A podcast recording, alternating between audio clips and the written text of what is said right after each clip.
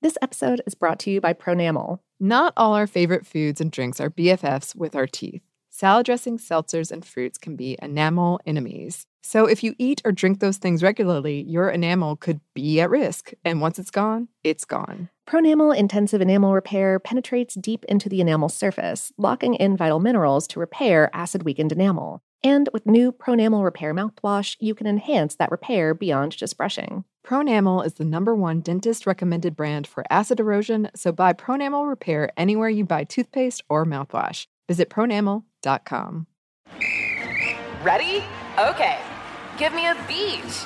Beach! Give me great food. Tacos! Give me adventure. Hiking! Give me a date night. Sunset cruise! Give me some smiles. Cheese! Give me more beaches. Beaches! What's that spell? San Diego! If you're happy and you know it, San Diego is the place to show it. Book your trip at san diego.org. Funded in part with the City of San Diego Tourism Marketing District Assessment Funds. This is your moment, your time to shine, your comeback. You're ready for the next step in your career and you want an education employers respect. So you're not just going back to school, you're coming back with Purdue Global. Backed by Purdue University, one of the nation's most respected public universities, Purdue Global is built for people who bring their life experience into the online classroom. Purdue Global, Purdue's online university for working adults. Start your comeback today at purdueglobal.edu. What's up? This your boy Lil Duval, and check out my podcast, Conversations with Unc, on the Black Effect Podcast Network. Each and every Tuesday, Conversations with Unc podcast feature casuals and in-depth talk about ebbs and flows of life and the pursuit of happiness. Unlike my work on stage, I tap into a more serious and sensitive side to give life advice and simply offer words of encouragement, yet remind folks to never forget to laugh. Every Tuesday, listen to Conversation with Unc, hosted by Lil Duval on the Black Effect Podcast Network, iHeartRadio app, or wherever you get your podcasts. Presented by AT&T. Connecting changes everything.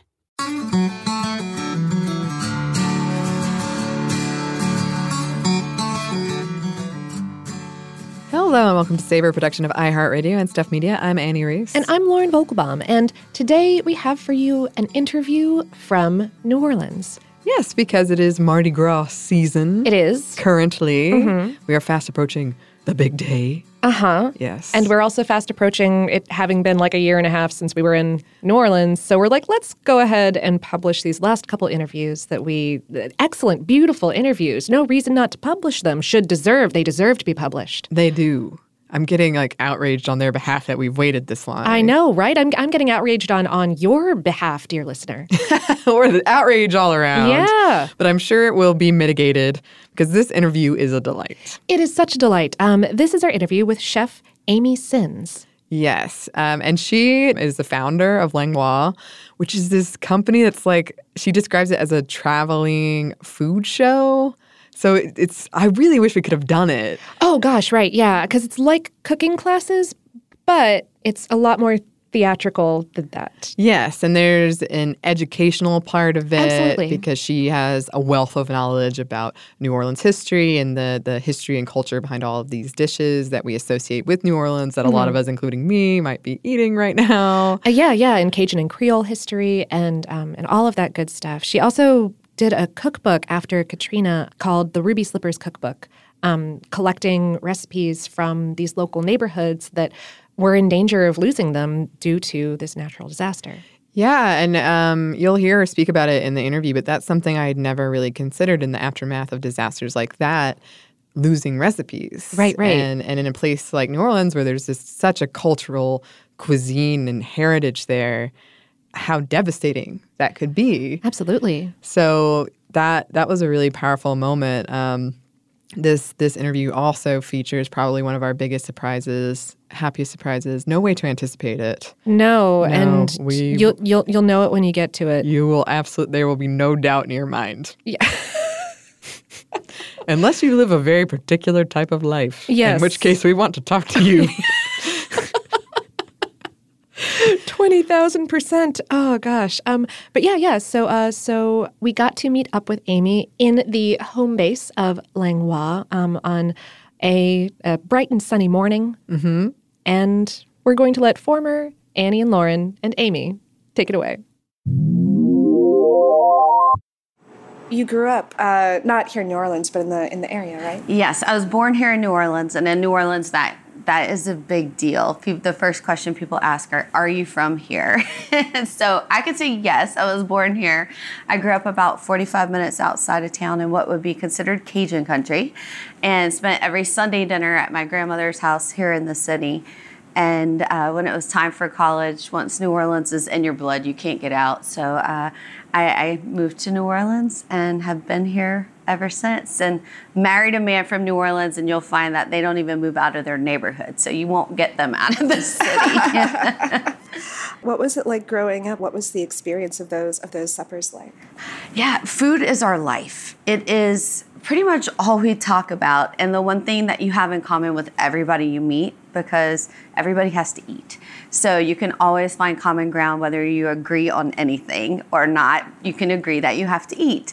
And uh, so growing up in South Louisiana, everything revolved around food. Every special occasion, every Sunday dinner, and it was all about bringing people to the table, friends, family, and eating. What struck you about that that hospitality and that community that made you want to do what you do now? So one of the things that I, you know, grew up when we, I grew up in a big family. I have four sisters, and my job was to cook because it is how I relax. It's kind of how I chill down, and I learned that from my dad. And uh, there was a point doing just business and working in corporate America that I kept going, God, I just need to calm down and chill. I need to cook and I need to cook for people. And there's something about when you cook for people, you get this kind of immediate response. They know, they can feel the feeling you're putting in the food and you see it in their face. And there's nothing more exciting to me than to put like all my love and energy into a dish and then watch somebody enjoy it. And there was a point about, six years ago, I said, I need to just do this every day. And so I opened up Langlois. And uh, what, do, what do y'all do? So I call it culinary entertainment. Um, I don't like to use the word demonstrations because there's a lot of bad demonstrators out there that are super boring.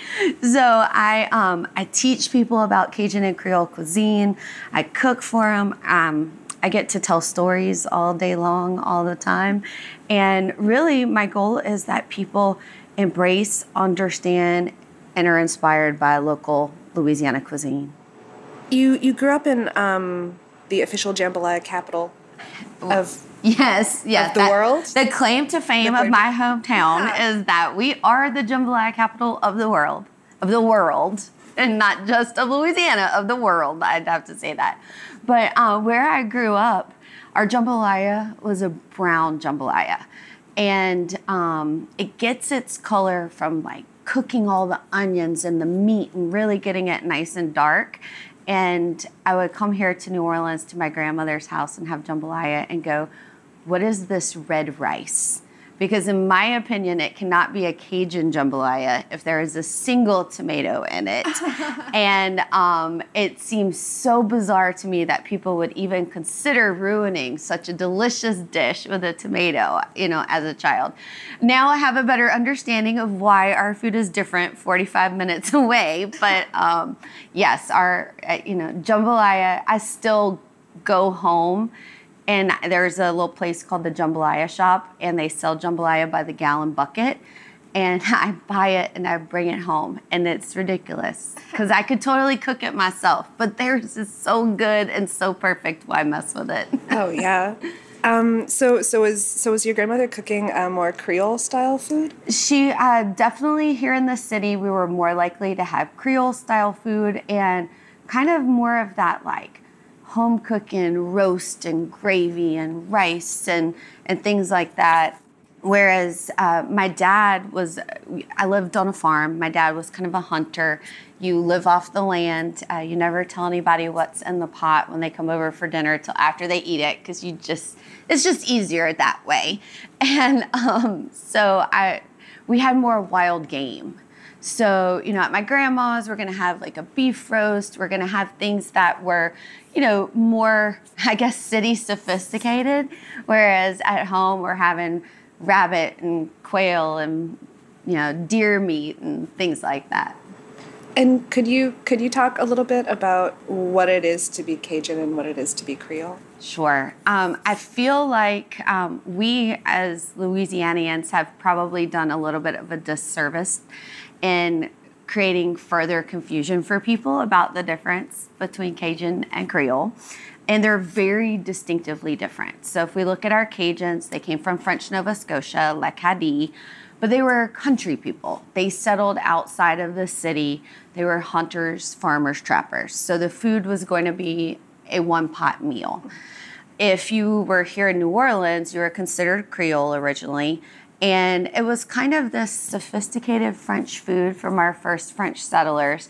But being a port city, we're starting to kind of become this melting pot where all these flavors are coming in. So there's, you know, Native Americans who are here, French, West African, German, Spanish. Around the 1850s is when the Sicilians started to move in in mass, and they introduced New Orleans to the canned tomato. The canned tomato single handedly transformed every New Orleans dish. So it kind of turned into Cajun was rustic country, Creole was fancy city, and then it was like, does it have a tomato or does it not have a tomato? And that was how you determined it. But Creole really means born of the colony. And uh, if you were a person or a product, you were often called Creole. And so we start to get some confusion for people in that, uh, you know, you can watch a commercial about New Orleans and hear Zydeco Cajun music, and then it's called Creole Seasoning Blend. So, uh, people who identify as Cajun, I think, are very passionate about their heritage and their culture, and they do tend to to kind of have this more of a down home family kind of. I don't want to say like I I mean, I guess I could say I'm country people, you know, like we were country people, you know, we did live off the land. And um, there's something about that that heritage that we really, you know, hold on to pretty strongly. We have some more of our interview with Amy, don't fear, but first, we have a quick break for word from our sponsor.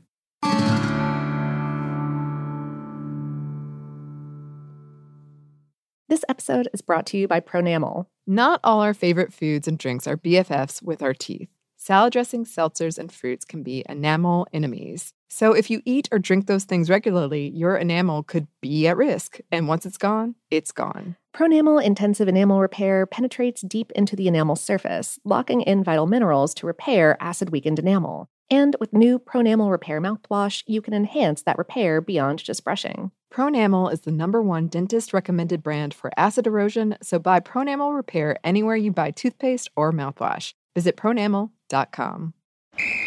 Ready? Let's go. Give me a vacation. Vacation. Give me a golf course. 70 courses. Let's get a water sport. Paddleboarding. Can I get excursions? Whale watching. Time for chill vibes. Beach yoga. How about a garden tour? Balboa Park. Give me a dolphin. What's that spell? San Diego. If you're happy and you know it, San Diego is the place to show it. Book your trip at san diego.org. Funded in part with the City of San Diego Tourism Marketing District Assessment Funds. Me. Focus Features presents Back to Black. I want people to hear my voice and just forget their troubles. Experience the music and her story. Know this. I ain't no Spice Girl. Like never before. That's my daughter. That's my Amy. On the big screen. I want to be remembered for just being me. Amy Winehouse, Back to Black, directed by Sam Taylor Johnson. Rated R, under 17, not a minute without parent. Only in theaters May 17th. This is it. Your moment. This is your time to make your comeback with Purdue Global. When you come back with a Purdue Global degree, you create opportunity for yourself, your family, and your future. It's a degree you can be proud of, a degree that employers will trust and respect. Purdue Global offers working adults like you over 175 flexible degree programs to meet your specific career goals. These include associate, bachelor's, master's, and doctoral degrees and certificates. Purdue Global degree programs range from nursing to business to communication and more. Whatever your interest, we have the degree that will move you forward. You have the knowledge, you have the experience. Now it's time to get credit for the work you've done and earn the recognition you deserve with Purdue Global, Purdue's online university for working adults. You know you're worth it. We do too. So don't wait another second to get the degree that will take your career to the next level. Start your comeback today at purdueglobal.edu.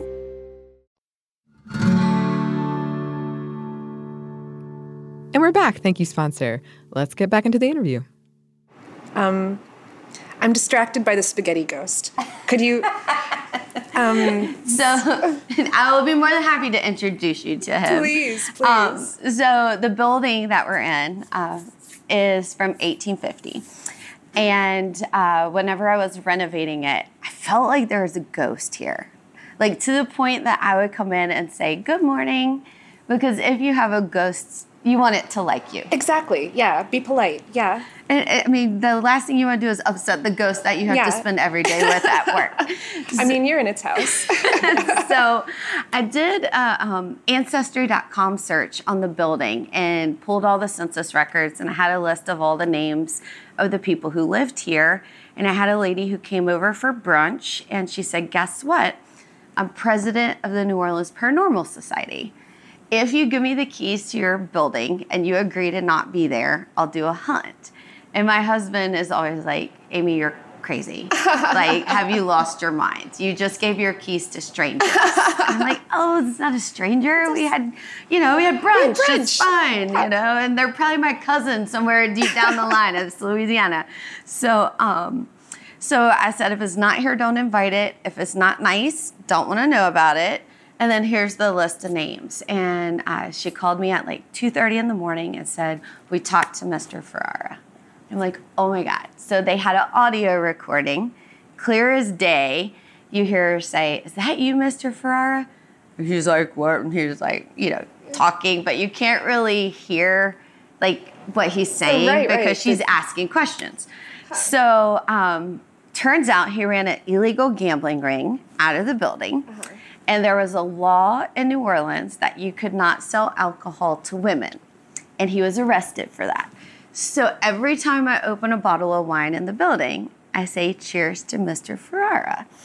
And for about six months, my mom was ill and I took six months off. So I kind of, I wasn't here. And because New Orleans is full of crazy people, uh, I got a text message from a lady who is, I I affectionately call crazy um, because everyone else would just say that we're crazy. um, but she sent me a text and she said, You need to go to your building. Your spirit is sad. He doesn't know where you've been and why you left. And I'm like, Oh my God, tell the building to get in line. I have emails, I have phone calls. So, I, of course, the next morning I came to talk to the building. And I said, Mr. Ferrara, you have three choices. You can go to the light, you can stay here, or jokingly, I had a pack of New Orleans made luxury macaroni. It's just the Sicilian brand uh, spaghetti. And I said, or you can jump in this pack of spaghetti and you can just come with me everywhere I go and hang out. And so I go home with a pack of spaghetti and I tell my husband, and he's like, You've lost your mind. You're nuts.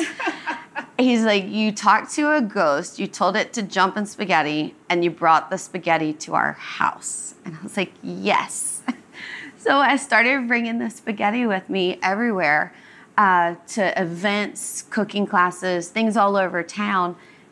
I had never told the lady what I did. I Uh-huh. didn't want her to know that I embraced that level. Sure.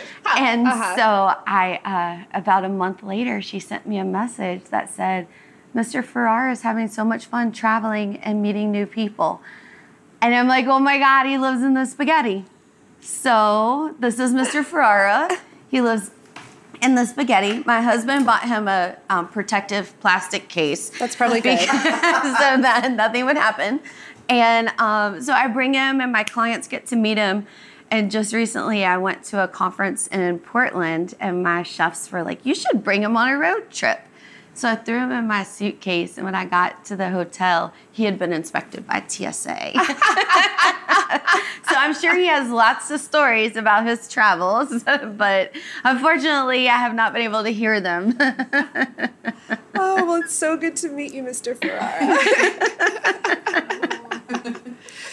We love we love a ghost story. Some of our favorite road trip stuff is looking up haunted items on on eBay. Oh, and, absolutely. And just all of the stories and people are oh, it's terrific. I didn't know that was available on eBay. Like you can buy. I think a lot of it is kind of like fiction writers who just want to make five dollars and also have a mirror.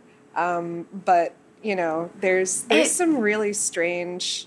Our very favorite was oh goodness, uh, Farah, who was a haunted uh, boudoir. Bour- I can never say the word. Boudoir. A boudoir? Tray. Tray. Okay. She was a tray, and she was a teenage spirit, and she was very playful, and very mischievous, and Farah the haunted tray. Yeah. Oh wow. Well, it makes sense because people ask me all the time if they can buy Mr. Ferrara.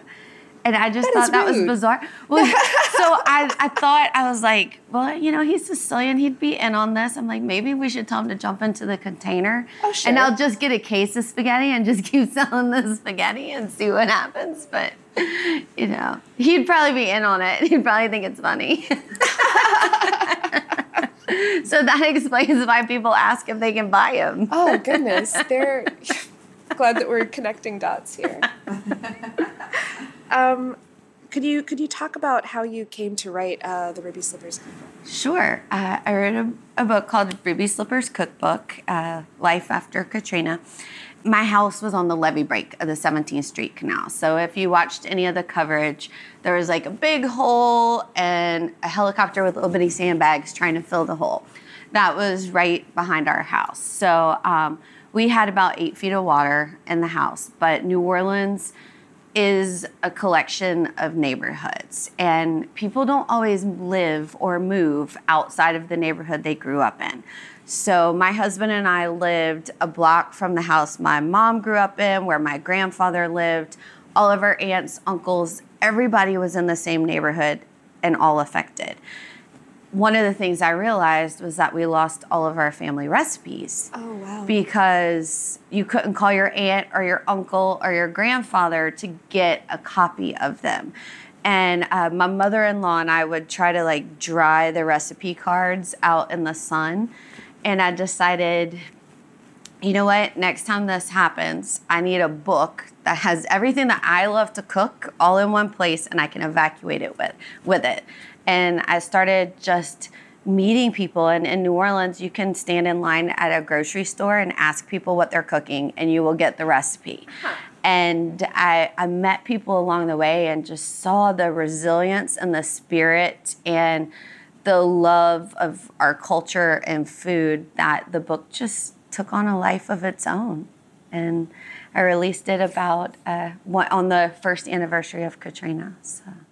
Was was there anything that you learned while you were researching the book and collecting those recipes about New Orleans or about the food that you that you were just learning for the first time? You know, one of the things I I realized is just how open strangers are when it comes to food. I had never really approached strangers to talk about food. You know, strangers became friends over food at a dinner table or something like that. And just the the passion that people had for telling you the story of what they ate just really resonated and kind of strikes your heart a little bit. Yeah. Yeah, um, that's the favorite part of our job for sure, how willing people are to talk about that kind of thing. What, like, attitudes about food that you encounter around here are kind of uniquely New Orleans? I would say that there are several polarizing foods that people will absolutely argue to the death about. Um, and then there are things that we all agree upon. And uh, I am I would say that most of the time it's what their mama taught them. And it is not my position to question someone else's mama. I'm not gonna do that. But you know, when you look at a dish like gumbo, and the rules that different families will have about gumbo. What color is the roux? Can you put your land and your sea animals in the same pot? Does sausage or bacon really count? Because that's kind of seasoning. So maybe you can throw that in a seafood gumbo. And the debate that putting a tomato in a gumbo could spark is exponential. And I, I laugh all the time when I open up my Facebook and some national brand has put on their Facebook page an instant pot gumbo or some kind of crock pot gumbo, and you go, who the heck puts a mushroom in their gumbo? Where did the lima beans come from? This is this is soup, is not gumbo. Don't call it soup. And I think the one thing that we agree upon is that we feel passionately that certain dishes are ours. Gumbo is ours. Uh, jambalaya is ours.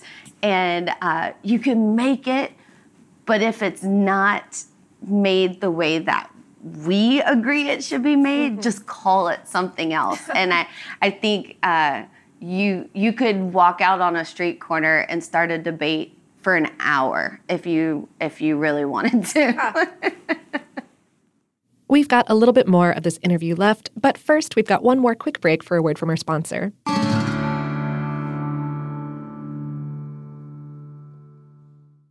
This episode is brought to you by Pronamel. Not all our favorite foods and drinks are BFFs with our teeth. Salad dressings, seltzers, and fruits can be enamel enemies. So if you eat or drink those things regularly, your enamel could be at risk. And once it's gone, it's gone. Pronamel Intensive Enamel Repair penetrates deep into the enamel surface, locking in vital minerals to repair acid weakened enamel. And with new Pronamel Repair mouthwash, you can enhance that repair beyond just brushing. Pronamel is the number one dentist recommended brand for acid erosion, so buy Pronamel Repair anywhere you buy toothpaste or mouthwash. Visit pronamel.com. Ready? Let's go. Give me a vacation. Vacation. Give me a golf course. 70 courses. Let's get a water sport. Paddleboarding. Can I get excursions? Whale watching. Time for chill vibes. Beach yoga. How about a garden tour? Balboa Park. Give me a dolphin. What's that spell? San Diego! If you're happy and you know it, San Diego is the place to show it. Book your trip at san diego.org. Funded in part with the City of San Diego Tourism Marketing District Assessment Funds. Me. Focus Features presents Back to Black. I want people to hear my voice and just forget their troubles. Experience the music and her story. Know this. I ain't no Spice Girl. Like never before. That's my daughter. That's my Amy. On the big screen. I want to be remembered for just being me. Amy Winehouse, Back to Black, directed by Sam Taylor Johnson. Rated R, under 17, not a minute without parent. Only in theaters May 17th. This is it. Your moment. This is your time to make your comeback with Purdue Global. When you come back with a Purdue Global degree, you create opportunity for yourself, your family, and your future. It's a degree you can be proud of, a degree that employers will trust and respect. Purdue Global offers working adults like you over 175 flexible degree programs to meet your specific career goals. These include associate, bachelor's, master's, and doctoral degrees and certificates. Purdue Global degree programs range from nursing to business to communication and more. Whatever your interest, we have the degree that will move you forward. You have the knowledge, you have the experience. Now it's time to get credit for the work you've done and earn the recognition you deserve with Purdue Global. Purdue's online university for working adults. You know you're worth it. We do too. So don't wait another second to get the degree that will take your career to the next level. Start your comeback today at purdueglobal.edu. And we're back. Thank you, sponsor. And back to the interview. What are some of your favorite stories to tell while you're uh, while you're entertaining? You know, I really like. Um, you know, if we look at the history of New Orleans, um, you know, the name of my business is called Langlois. And here in New Orleans, we we're a collection of stories. And you know, some of them eh, maybe they've been embellished a little. Others we just embrace them. But we're a collection of stories and a collection of cultures. And whenever I was coming up with the name for the business, I started just going through history books and reading history books and waiting for something to just jump out of the book and hit me. And there was a story about Madame Langlois. She was French Canadian, and some say she was a friend of um, Bienville's mother. Bienville was our first governor. But if we look at the history of New Orleans, pretty much the guys got out of jail free in France and they sent them here. And that kind of explains the trouble that we've gotten ourselves into. But it's really hard to populate a colony when you only send men to the colony and there are no ladies. So the governor sent a request that they get boatloads of ladies so that everyone can find a wife. But if you imagine uh, being a, a lady from France, getting on a boat, coming to a new world, and showing up in a hot, swampy, mosquito infested, humid mess, and then you get married off to the first criminal that you met, there's definitely going to be a level of displeasure. And um, you're going to seek comfort food. And comfort food would be a traditional French baguette. And wheat does not grow well here. So you're not going to get that here. And so the ladies formed a formal protest and marched on the governor's house, as the story goes, banging their pots and pans, demanding good quality bread or the next boat back to France. Somehow they got over the criminal husbands, but the bread was the final straw. so Bienville turned to Madame Langlois, and she had been studying with our Native American tribes, and she learned how to make cornbread. Crisis averted. She taught the ladies cornbread. They all decided to stay, but she would open up her kitchen and invite people in and teach them about the flavors and the indigenous foods of the area. And we like to say that she is the mother of our Creole cuisine. She was the first to create that classic French Native American fusion and um, probably the first to uh, calm down the uh, the very uh, opinionated women of New Orleans and South Louisiana. We truly get it uh, naturally, I suppose. But uh, I like to think that we're carrying on her tradition by teaching people about the flavors of the region and somehow carrying on that mission. Uh, story or no story, it, you know, it's amazing to see how all these foods and flavors have come together and how New Orleans just embraces it. Yeah, um, it, it, really is incredible to me. I mean, it's you know it happens a little bit in any port town, but um, but exactly how integral all of the different elements really are.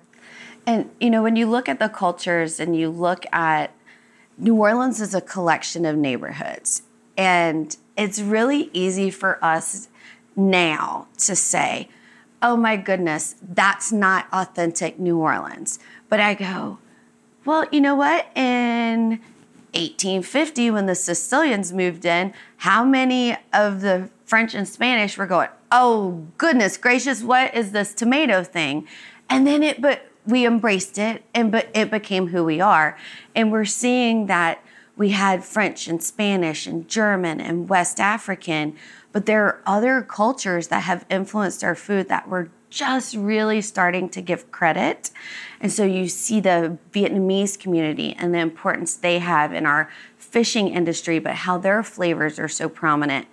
The Filipinos, New Orleans is, I think, one of the few places where when you go to get a Snickers bar or your Reese's peanut butter cups at the grocery store, right next to it is a little bag of dried shrimp. And that is thanks to the Manila men who taught us that you can take the sweet lake shrimp, dry them in the sun. If you'd like to eat them as a snack, you can. But if you are making a seafood gumbo and your stock just needs a little more fortification, you throw those shrimp in.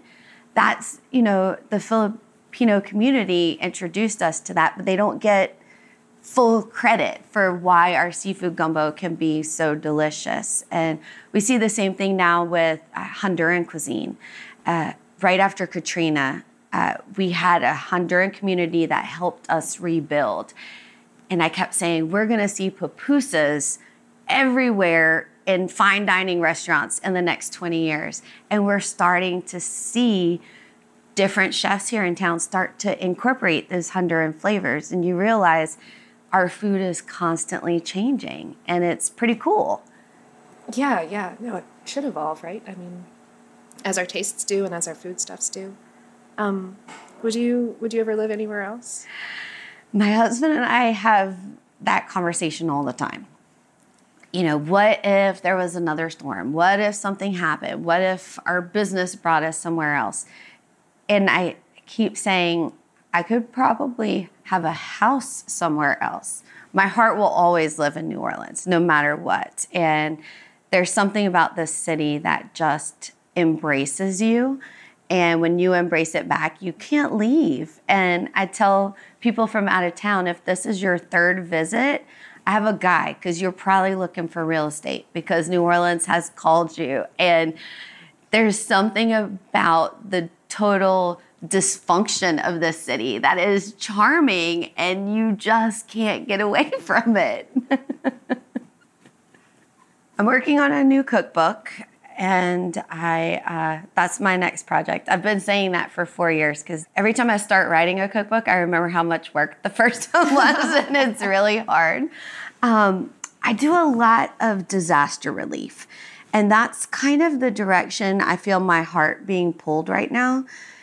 With uh, us going through Hurricane Katrina, and then two years ago, Louisiana went through some significant flooding, and I started spearheading some efforts for food disaster relief and feeding people who were going through difficult situations like that. And I realized that the New Orleans restaurant community is incredibly generous and willing to give back.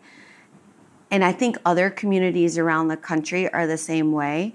We've built a really a cool formula at how we've been able to efficiently feed people during disasters here and used it in Florida and used it in Texas. And so my goal is that I'll be able to share that formula with people around the country because with forest fires and floods and things that are happening, there's no reason we should all be recreating the wheel trying to scramble. So I'd love to be teaching more people how to go rogue and uh, really you know, pull together a group and motivate a group of volunteers from the food community because we understand food safety. And as much as people want to cook for others to make them feel better, there are some rules we have to follow. And in a disaster situation with no water, no electricity, you have to really be careful and my goal is to teach more people how they can do that on a, a massive scale. So, oh, that's great. And as far as New Orleans' future, I think it's bright. I think we are growing, and we're at this point, especially in the food world, where we have two very distinctly different dining experiences. There are the old school restaurants Arnaud's, Galatoire's. If I'm going to Arnaud's, I am going for the turtle soup. I am going for the shrimp remoulade. I have a very specific menu that I never deviate from because it's classic. The menu there has been the same for 100 years. There's a reason why they do what they do. But then there's this exciting, you know, we have these chefs out there who are doing incredible, fun, interesting, innovative things. And there's a special on the menu every week. So when I go to a restaurant like Mobar or Cavan, like when you go to any of these restaurants now, you want what's new. And so you have a dilemma as a diner here in New Orleans. You have to decide are you going to go old school? Are you going to be innovative? But you have the opportunity to do either. And as long as we can protect that classic and not lose it, then I say we can have as much fun as we want on the other side too. So I see great things and I see a lot of opportunities and I I see us as a constantly swinging pendulum. We get very protective and classic and then we all chill a little bit and then we start getting a little wild and then we rein ourselves back in. And I see that happening over the next couple of years. Remember, there are a few rules when you're visiting New Orleans. Um, as a resident of the French Quarter, I will say when it comes to drinking in New Orleans, if it is red, green, or purple and served in a cup on Bourbon Street, do not drink more than one. uh, if I am off on a Friday night, there is nothing more exciting than watching the security cameras outside my house and watching what happens to people who drink more than one. Uh, but also, it is a marathon, not a sprint. Pace yourself and eat every three hours. If you're not eating every three hours, you cannot fit it in. And remember that three days is not enough. You really need to be here for a week. And before you come, my suggestion is that you eat as much as you can for two weeks before you get here.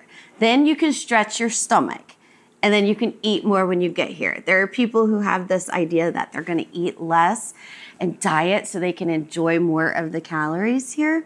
Don't worry, we keep the calories at the airport when you leave, so it's okay. But definitely be prepared to eat and experience as much as you can. And even if it's something you think you don't like, try it. I always give something three attempts. So if you say, I don't like okra, eat three different kinds of okra dishes. And whatever it is, if you really hate it, eat it fried and you'll probably love it. so, wise advice, absolutely. And now we arrive at the end of this interview. And okay, just be honest. You did not expect a spaghetti ghost to show up in it, okay? and if anybody did, again, write in. Please. We need to know more about you. Yes. And whatever lifestyle has led you to that kind of expectation. Yes, because true story on our short list of ideas for years haunted foods has been on there, but we haven't been able to track down enough haunted foods. So Yeah. if you've got your finger on the pulse of haunted food stories, yes, yes, not like r- like like literal foods that yes are possessed by spirits. We want to know. Yes, because I thought I thought there was a story about a cake that was haunted, and when you ate it, like terrible things happened. But I couldn't find any proof that that was a thing. I think it might just might be Seinfeld had gotten kind of warped in my brain. Um, but that was one of the most beautiful moments in an interview. It really was so surprising and so lovely, and and Amy is is such a beautiful, dynamic human person that it was just such a pleasure to to speak with her. And uh, yeah, I, I really I really hope that that y'all have enjoyed listening to this one because it was just just emblematic of how amazing it was talking to people about food in New Orleans. Yes, and how eager they are to share it. Yes. So eager to share it. And if any of y'all have have stories about food in New Orleans, if you're going to Mardi Gras, if you've Yeah. been to Mardi Gras, please write to us. Our email is hello at savorpod.com. We're also on social media. You can find us on Instagram and Twitter and Facebook at Savorpod, and we do hope to hear from you. Thanks, as always, to our super producers, Dylan Fagan and Andrew Howard. Thanks to you for listening, and we hope that lots more good things are coming your way.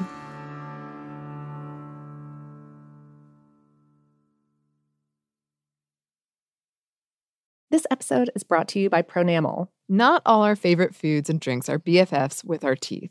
Salad dressings, seltzers, and fruits can be enamel enemies. So if you eat or drink those things regularly, your enamel could be at risk. And once it's gone, it's gone. Pronamel Intensive Enamel Repair penetrates deep into the enamel surface, locking in vital minerals to repair acid weakened enamel. And with new Pronamel Repair mouthwash, you can enhance that repair beyond just brushing. Pronamel is the number one dentist recommended brand for acid erosion, so buy Pronamel Repair anywhere you buy toothpaste or mouthwash. Visit pronamel.com. Ready? Okay. Give me a beach. Beach. Give me great food. Tacos. Give me adventure. Hiking. Give me a date night. Sunset cruise. Give me some smiles. Cheese. Give me more beaches. Beaches. What's that spell? San Diego. If you're happy and you know it, San Diego is the place to show it. Book your trip at san diego.org. Funded in part with the City of San Diego Tourism Marketing District Assessment Funds. Whether you're a savvy spender maximizing your savings with cashback rewards, a thrifty rate watcher seeking the lowest interest, or a travel enthusiast looking for extraordinary perks, Kemba Financial Credit Union has a visa to complement your lifestyle and unique needs. Apply today at Kemba.org to unlock a limited time 2% cash back on purchases and pay 0% interest on balance transfers for an entire year with a new visa from Kemba. You deserve a card that works for you. Restrictions apply. Offer ends June 30th, 2024.